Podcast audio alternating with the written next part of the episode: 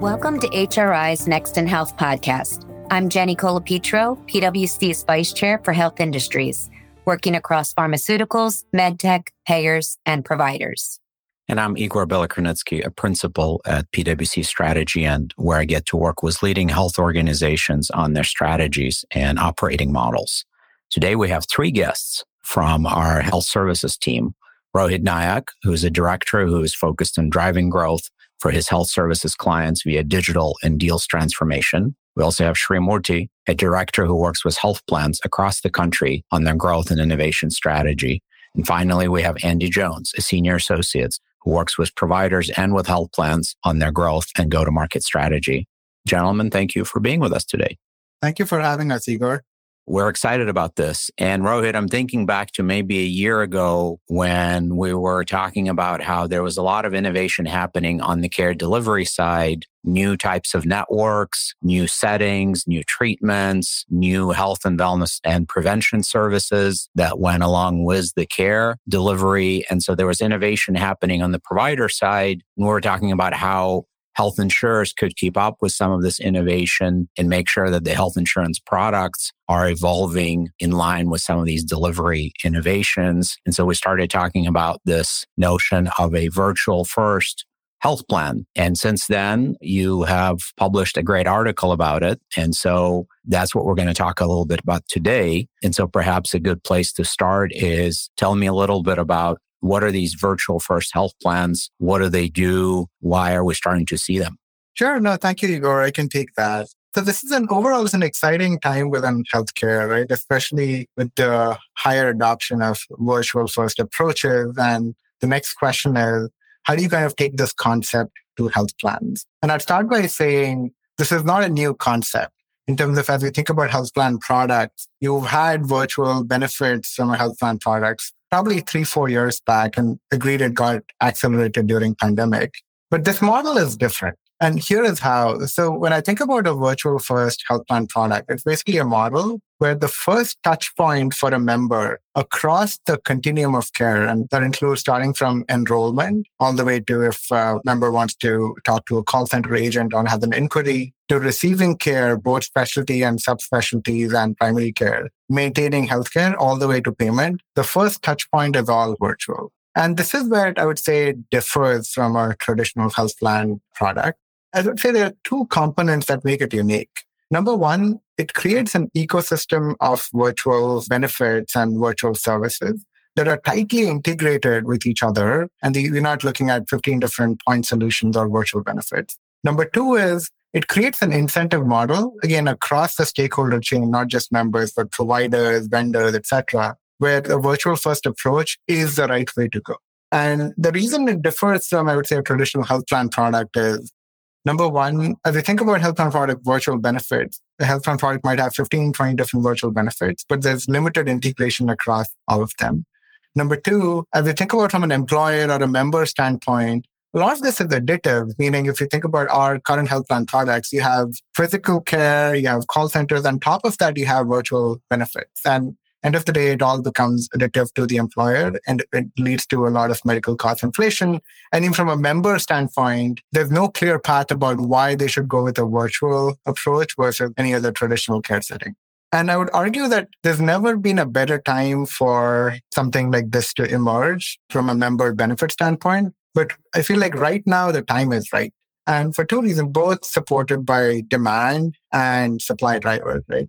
If I would think about demand, the medical cost inflation has been showing no signs of slowing down. And employers specifically, including other stakeholders, but employers specifically have been getting the short end of the stick on this one. And they would really appreciate something which does not impact experience and outcomes, but also is able to deliver something similar and even better at a lower cost. Second piece, as we think about adoption, adoption of virtual care has definitely picked up a lot over the last two years. And now you have members and stakeholders who really want something so that they can get services, I would say, the luxury of being at home. And, you know, it's no impact on their health as such. And if you think about supply, I would say there's been a big change over the last few years with all these new health tech and digital health companies. You can actually deliver a virtual first health plan right now with the current technology innovation that has kind of gone on in the digital health space. So, and I would like to end with an analogy, right? So I think a good analogy for this is as I would think about banking, probably a decade back, you had to go and deposit your checks or you need to kind of go to a bank branch to do any of those transactions. Now you don't need to do any of that. And I would say to your earlier point, health plans have some catch up to do on that front. Thank you, Rohit. This is a very exciting development indeed. Shri, when you think about it, who do you think are most likely to be the early adopters of a virtual first plan? Thanks, Jenny. That's a great question. As you think about it, one of the positive unintended consequences of the pandemic was that it took away any doubt whatsoever that people had on virtual health being a cornerstone of healthcare delivery. So irrespective of however you cut the data by age, geography, gender, or income, you'll see that people love the virtual model and have embraced it. So from a health plan standpoint, as you think about it, it means it is applicable across lines of business. But there are some financial, operational, and strategic nuances that will drive varying pace of adoption by lines of business. We believe that we will see commercial followed by Medicare Advantage and then individual and Medicaid lines of business adopting this model. Let me explain that a bit more actually. So as you think about commercial, particularly self-funded commercial groups are going to be most attracted to the value proposition of the virtual health model. This is because, like Rohit said, A, these plans offer higher convenience to the employees. B, they drive better engagement between the caregiver and the patient. C, they offer significant potential to reduce the total cost of care. And D, they close gaps in health equity. In fact, today, many self-funded commercial groups already offer a ton of benefits to their employees, all centered around the premise of virtual delivery of care. But the utilization of these services have been spotty. Because the virtual first plan integrates all of these benefits to create a seamless experience for the member, it is actually a win-win for the employers and the employees. As you think beyond commercial, Medicare Advantage would follow suit eventually. We have enough data to prove that seniors are increasingly tech savvy we know that regular touch points with the PCP are critical for this population. And we have also seen an increasing adoption of remote monitoring for chronic conditions in Medicare Advantage. These trends lend itself naturally to a virtual first model. However, there are some considerations to solve around complexity of patient conditions, regulatory hurdles, risk adjustment factor economics, and so on. But overall, we see this segment as ripe for adopting this trend as well. Finally, as you think about individual and Medicaid lines of business, we see these as the last adopters. And primarily this is because the members in these segments are less cost conscious as they're highly subsidized. And in general, there are bigger regulatory hurdles, operational complexities to solve for to make this model work for these lines of business. So thank you for tackling that and appreciate you raising the point around the progress that virtual care made during the pandemic. The other thing, of course, we learned is the need for flexibility and the need to switch from physical to virtual settings and back as the pandemic proceeded and as the regulations permitted it. And so another nice thing about these virtual first products is they allow for that flexibility to make adjustments. And presumably we will then see much greater adoption down the road as well and so for health plans that are just now considering launching an offering like this or expanding an offering like this, what does it take to actually build a virtually first health plan? So as we think about what to build and how to build, I think probably the first order question, even before that is, who are you building this for? And if they'll be willing to buy and what I'm talking about, and Shri mentioned this before, like if you would think about self-funded employers as I would say the first clients to take this on, how do you actually create a differentiating value proposition for them so that they can adopt a virtual first health plan product without really compromising anything on employee abrasion or employee experience or even worse, like health outcomes? And I think as you think about the value prop, I think it centers around three things, right? Number one, as I mentioned before, is the cost piece of it you have to prove that the virtual first model is a much more cost efficient solution. I think there have been multiple studies around how the solution can potentially get to at least 15% lower medical costs if it runs efficiently like it should. Second piece, which they would really appreciate is not adding another layer of complexity, which they already have. So how can you prove that a virtual first health plan product would really reduce your complexity and really bring together all these different virtual benefits together under one roof. And you know, instead of them having to integrate 15 different point solutions.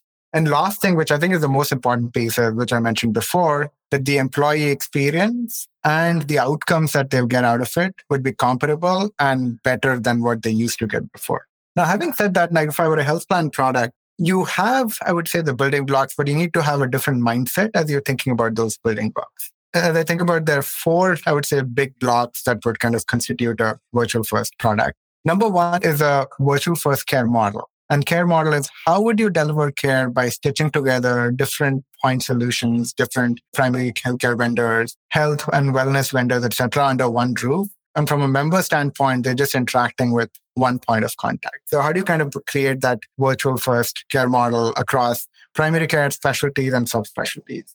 Second piece of it is the network itself. And I think about the network, there are two components. Number one is the virtual health network, which is a virtual network, which will be the first point of contact for members seeking care across primary care, specialties and subspecialties. And second piece of it is, let's say a member needs to access a physical setting because you have to have that option. Probably a wraparound network and a wraparound high performing network that's, I would say, the best value as well as the highest quality. And since it's a virtual first model, you don't have the luxury to kind of take your entire network and build into it because that'll be cost prohibitive. How do you kind of curate a network that's fit for this product is an important thing. Second, third thing, which I think would make and break this piece is the advocacy piece. Since it's a virtual first model, you really need members to have an advocate who's guiding the members either via digital or other channels as they kind of leverage care. And when they say guide, answering their questions, because there might be questions around, okay, how do I avail this benefit? And thinking about transparency, of course, how much would it cost if I go to this outpatient setting for my MRI? So all that stuff and building a deeper relationship with the member would be key. So a strong advocacy model, I would say is a, I would say almost a cornerstone to this uh, product. Lastly, which kind of supports all the three I just spoke about is the infrastructure. And the infrastructure should be kind of capable of doing three things. Number one, since you have a lot of virtual benefits, it should orchestrate and integrate all these virtual benefits in a way that they are able to integrate together into the care model. Second, from a member standpoint, there's seamless handoffs of care as they kind of navigate these different care settings.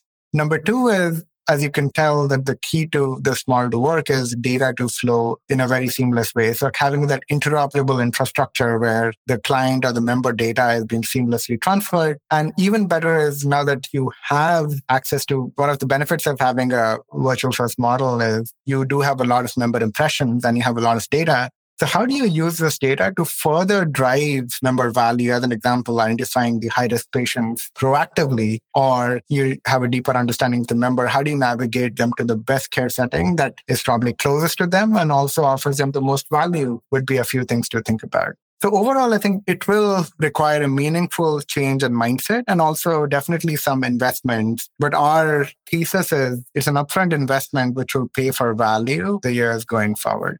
That's excellent. And you mentioned there's multiple ways of monetizing it from growth to getting to a better cost position as well. So that's great. Now, we've talked a number of times around how care and coverage are moving to a new world where they're going to be provided not just by individual players, but by entire ecosystems. And within those connected health ecosystems, it seems like these virtual first health plans could serve an important role for aligning incentives and connecting the different participants. So if you are indeed a participant of a health ecosystem, what does the emergence of these virtual first health plans mean for you? How should you interact with them? And Andy, any thoughts from you?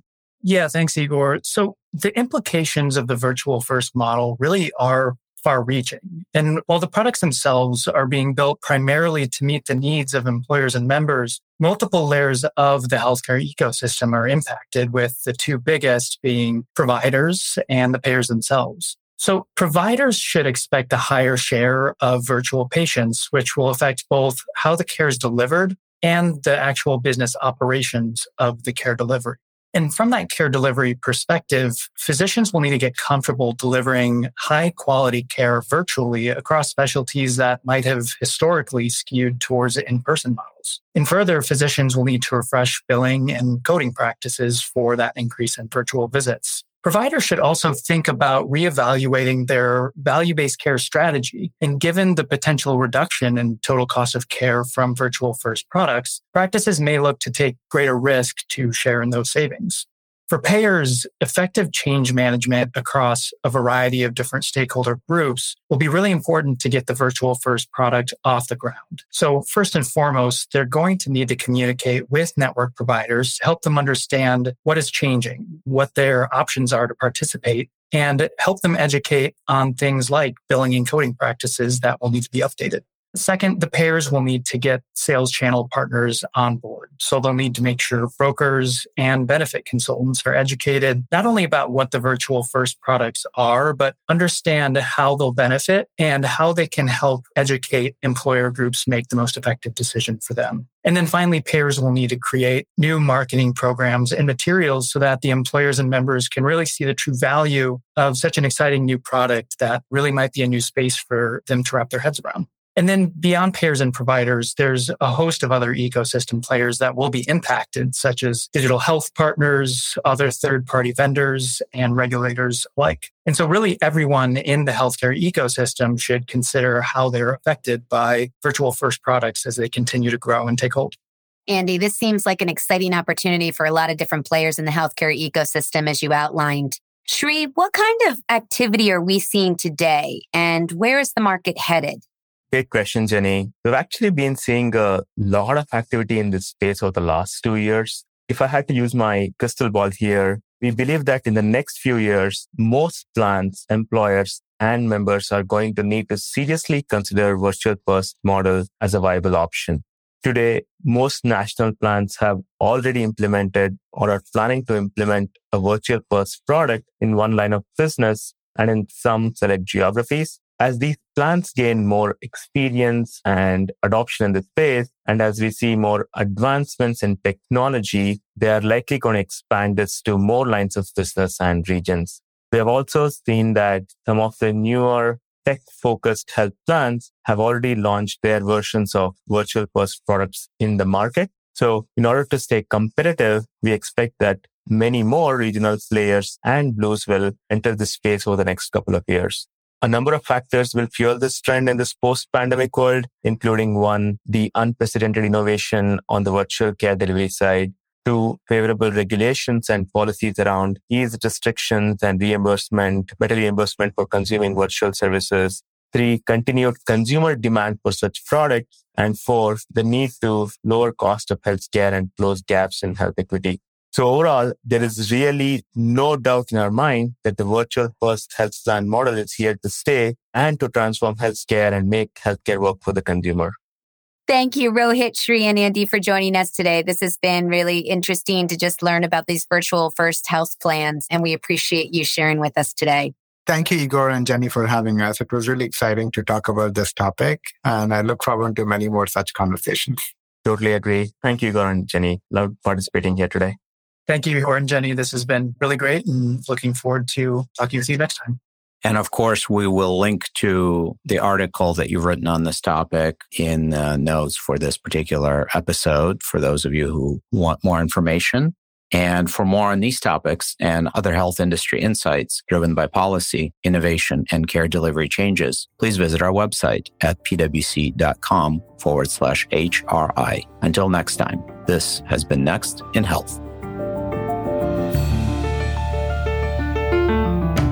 This podcast is brought to you by PwC, all rights reserved. PwC refers to the U.S. member firm or one of its subsidiaries or affiliates and may sometimes refer to the PwC network. Each member firm is a separate legal entity. Please see www.pwc.com/structure for further details. This podcast is for general information purposes only and should not be used as a substitute for consultation with professional advisors.